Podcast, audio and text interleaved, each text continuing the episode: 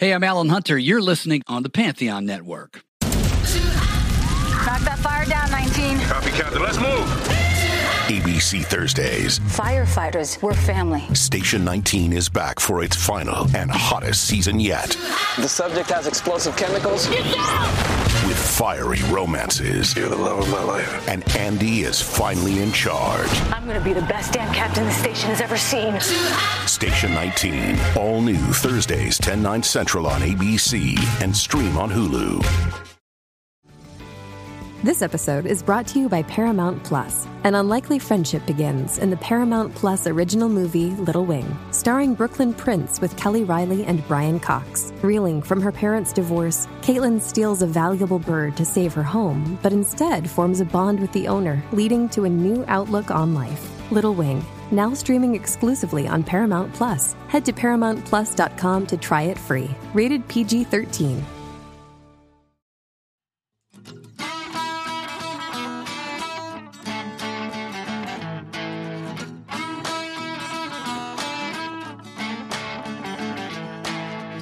Welcome to All Music Movies, a part of the All Music podcast series and a companion podcast to All Music Books Deep Dive. Here, we explore music films and documentaries rather than books, and there are so many great ones, old and new. In fact, these days, there seems to be a new music film or documentary every week, so we're very excited to explore this area. I'm your host, Steve J., so grab your popcorn, sit back and relax, enjoy the show. Let's talk music documentaries and films.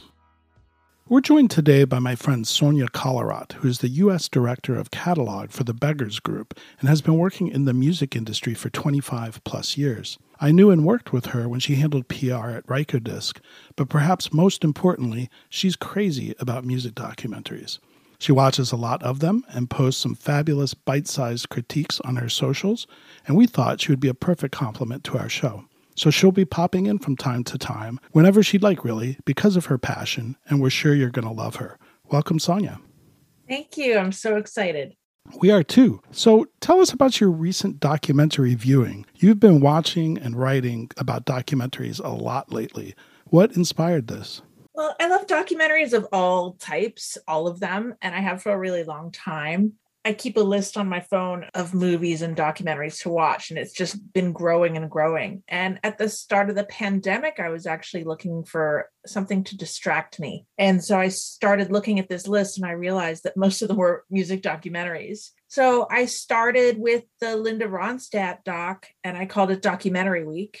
And then that turned into Documentary Month, and it's just never ended you know, I like watching movies too, but I like also watching and learning which I feel like watching documentaries is less wasted time. Not that movies are a waste of time, but like you feel like you're learning and you know, I work in the music business, so it always feels good to to just learn as much as possible about every genre across the board. Yeah, you're a true music fan, as are both Steve and I, and, and with our background at Rykodisc, where they didn't focus on a genre, that's haunted me my whole life. So I explore things I know nothing about, and it's it's a lot of fun.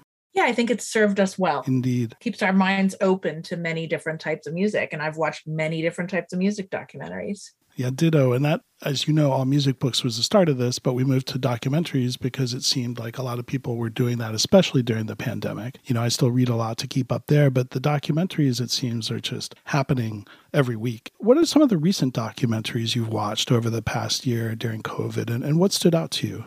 Oh, so many. Thankfully, I haven't watched too many that I didn't like. I will say most recently, I really love the Sparks documentary this was a band that I knew existed and I knew that they were from LA. Other than that, I really knew nothing about them. And the trailer sold me on it.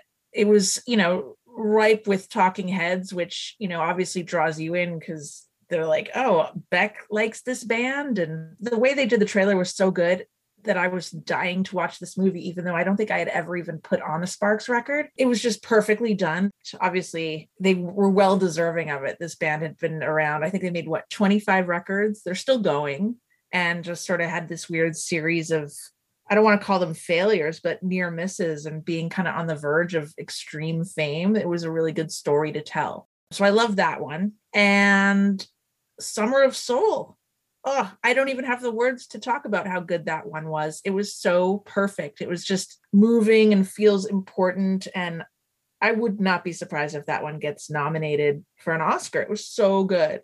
As I said, there's not been many that I haven't liked, which is great. But I've also really liked some jazz documentaries. There's this great one called The Jazz Loft and another one called The Great Day in Harlem, which were both fantastic. Highly recommend. And I watched the Billie Eilish documentary Huh. one day. I was looking for something to watch and I was like, oh, I'll just throw this on. Maybe it'll just, you know, be bad and I'll turn it off. It was so good. I Hmm. think I cried. It was amazing. I'm also so behind because, as you said, people are just making so many documentaries, like the Velvet Underground thing. I didn't even know that was coming, and there it is. I need to watch that immediately. Yeah, I've got a whole list, and, and sometimes the list that I, I want to talk about on here and the list that I'd like to watch and what's streaming and not, they don't always line up. But it's funny because the other Steve over here saw the Sparks documentary and, and felt the same way. He loved it, and he didn't know the band. And they were always in Creem magazine when I was a kid, and that was kind of my Bible. I could not name a song or, or hum a song, and uh, that's high on my list. So maybe we'll try and work together and, and talk about that one because everything I've heard about that is amazing. Summer of Soul, it might just be the right movie at the right time because it, it was hugely uplifting. I listen to Sparks all the time now. It did its Wow. job. like I know, like wake up with Sparks songs in my head, and yeah, I mean, Summer of Soul made me cry. Also, Uh, everybody's just so moved by it. Those are great. Top of the list. And what about music films? We haven't done any of these since our first episode, but you know, things that aren't documentaries like Bohemian Rhapsody, or as I mentioned, our first episode of The Harder They Come, which was one of the first music films I saw back in Miami in probably 1978 or something. Do you like or watch those as well?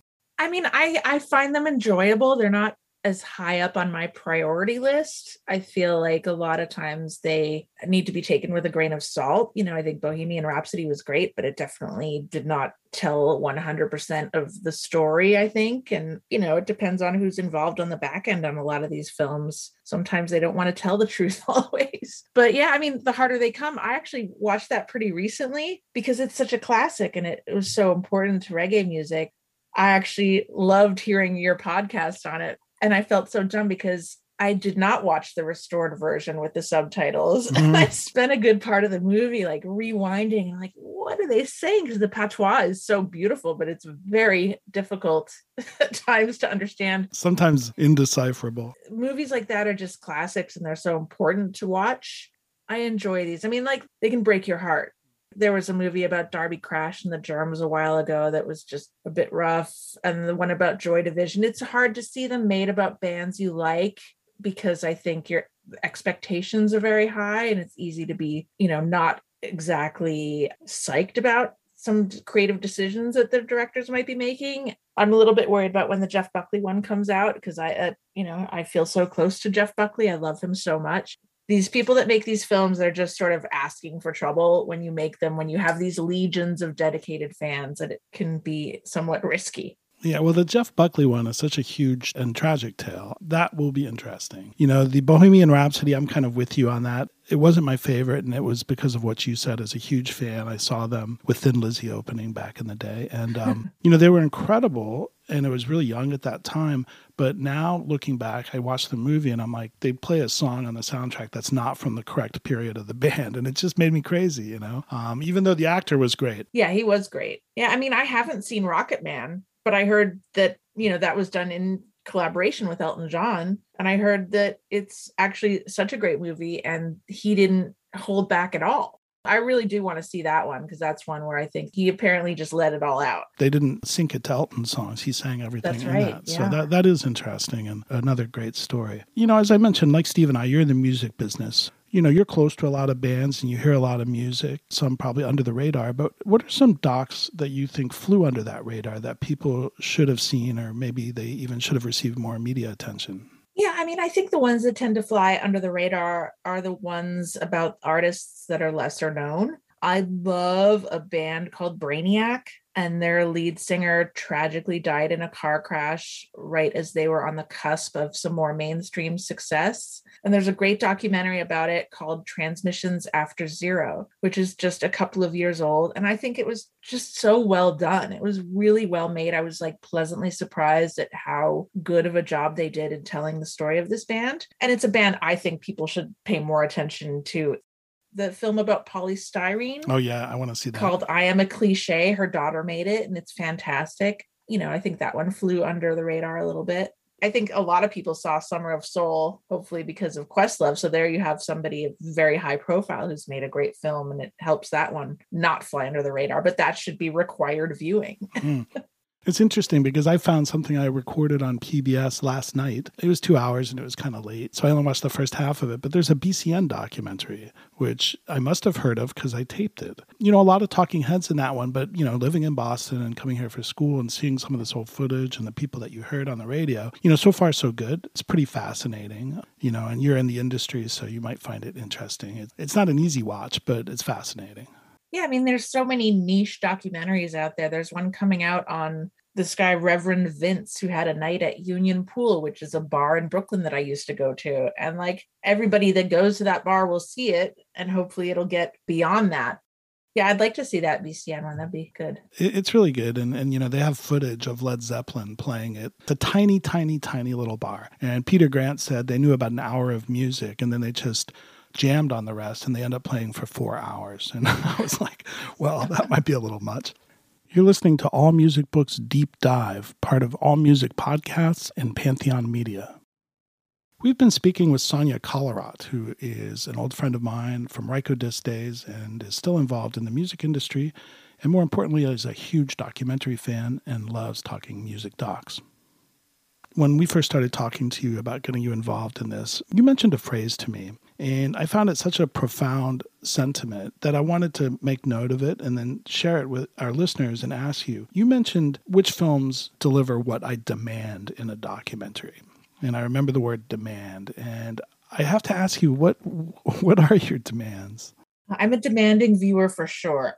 I feel like some of it is technical and some of it is personal, but really, I mean, from a technical standpoint, I demand that the talking heads are immediately identified and continue to be identified through the whole movie. It's so important. And it just drives me crazy when they'll tell me who somebody is once and then they'll show up half an hour later and not bother to to put their name on the screen again. I'm like wait who is that again? I feel so bad. These people have probably volunteered their time to be part of it and they're not getting you know the proper billing. And eh, i it just as soon as i see a documentary that does not have people identified immediately i'm just like oh mad. I also demand diversity I can't tell you how many documentaries I've seen that are just interviewing white men, and they're mostly the ones about record collecting, to be fair. But yeah, I would like some more, like, interview some women, interview some non white people. I think that's really, in this day and age, so important. And it's bananas if that's not there.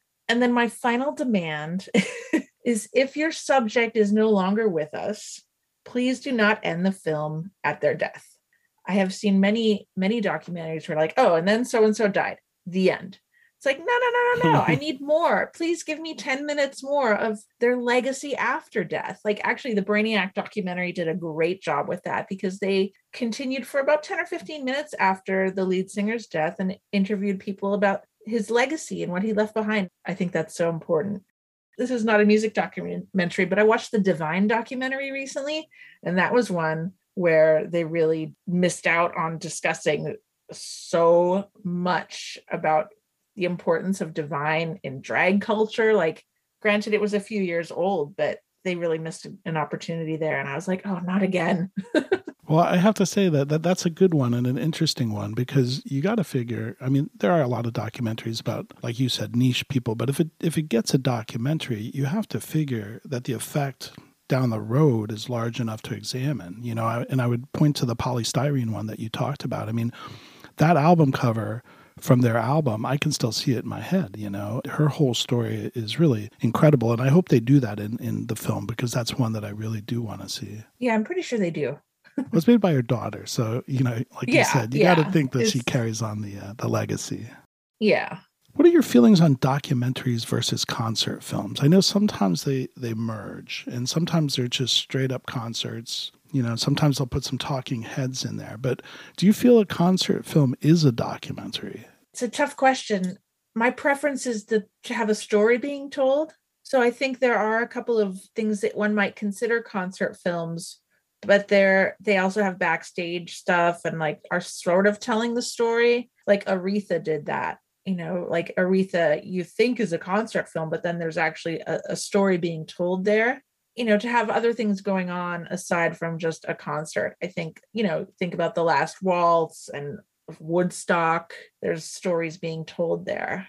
Like I I personally don't want to sit down and just watch like so and so live at Red Rocks for 2 hours. Did you see the Leon Russell they called it a documentary, but it was actually it was called "A Poem Is a Naked Person," Mm-mm. and it was a lot of concert footage, but a lot of just hanging out footage, and that was fantastic. There wasn't really much of a story being told there, so yeah, I prefer a straight up documentary. But if there's an important concert film like Aretha, I will gladly watch that. I wondered because in the pandemic, you know, one of the things that we have lost is the ability to see live music. I do find it by far less satisfying. You know, I've tuned into a few things here and there. They're mostly older ones, but sitting down and watching two hours of live music is a little odd. It is true. I, I paid money for a couple of those concerts during the pandemic, like Nick Cave, and there was the Raga Festival.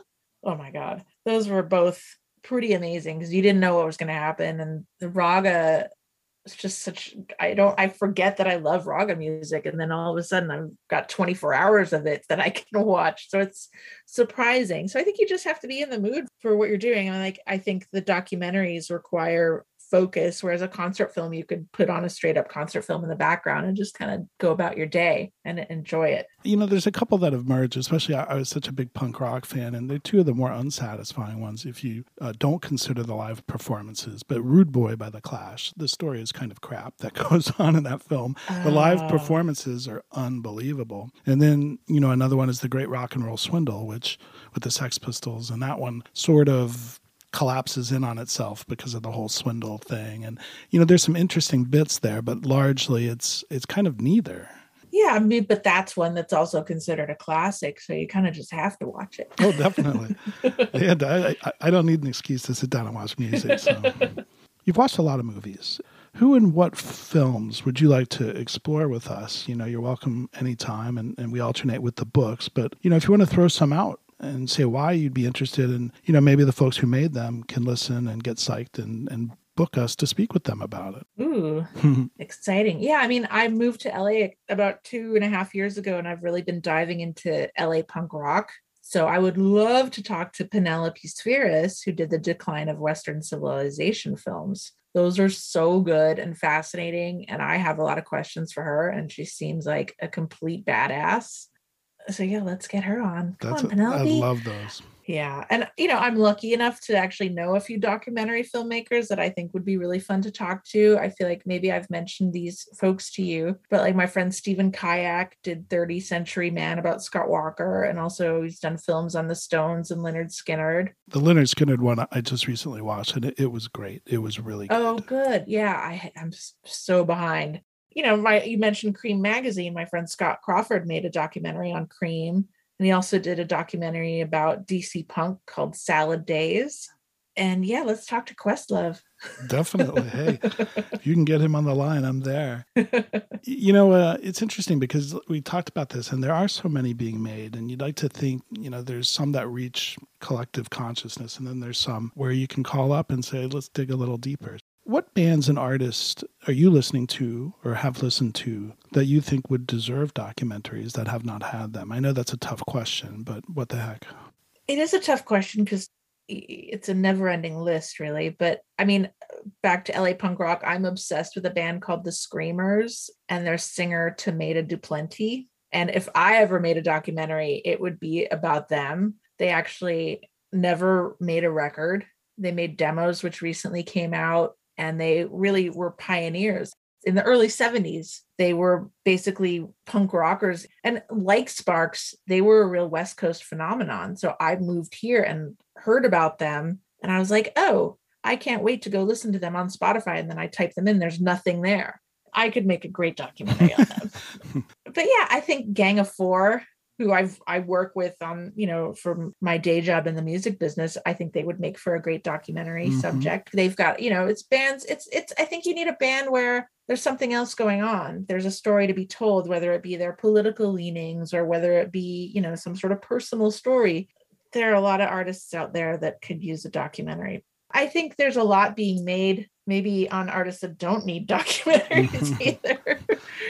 I mean, it's funny that I watched that Billie Eilish one because she has like what I, one or two records under her belt. At the time the documentary came out, it was one record, so it was kind of funny. But she's the biggest star in the world. Yeah, it's funny you mentioned Gang of Four because they were hugely influential on me. And entertainment was something when I was 15 years old, I listened to all the time. And I created a silk screen of that great t shirt and made them in my garage and gave them away. And I came up to Boston because my best friend's sister went to school up here and she turned me onto that record. And it was just a whole new world, you know. And I ended up seeing Gang of Four up here with REM opening, which was a pretty good double bill. They don't do that anymore. But, and, you know, REM is probably ripe. You could make a documentary about Gang of Four, or somebody could make a documentary about the music scene in Leeds during that time, which also included a ton of other bands like the Mekons. And like Adam Larson, I think is planning on making a documentary about a specific era of of music in Boston, which includes an era of the Pixies and Throwing Muses.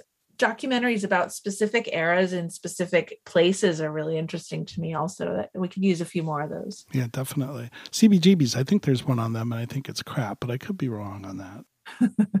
it's amazing to me after just seeing the beginning of the BCN one. You know, you just wonder how this footage exists because it wasn't like there were phones. You know, it's all like eight millimeter, super eight. You know, people were carrying around movie cameras, and there's plenty of it out there. You know, for period pieces. So, I think that's a pretty fascinating thing. Yeah, I think we don't need any more documentaries about people that buy records. There's so many of them and they keep coming. I just don't get it. But as you know, being in the industry, that, you know, vinyl is at an all time high now. I mean, it's just insane. The production timelines are like nine months. If you submit a record today, you'll get product in nine months. Oh, if you're lucky. If you're lucky, there you go. I'll take a 20 minute documentary on how to make a record from start to finish at a vinyl plant. I would Mm, watch that. Wow.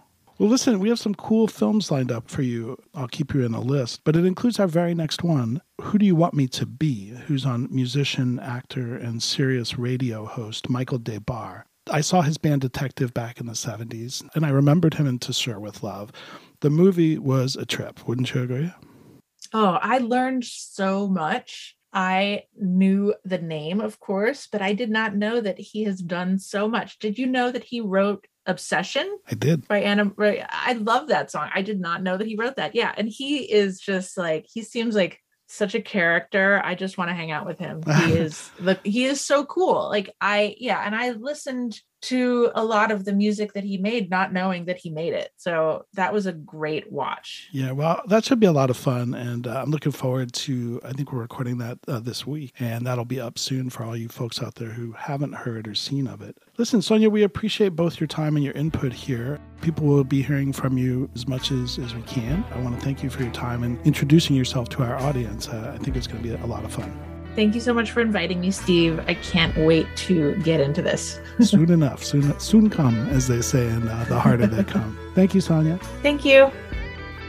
All Music Movies is part of the All Music Podcast series and a proud member of the Pantheon Podcast Network.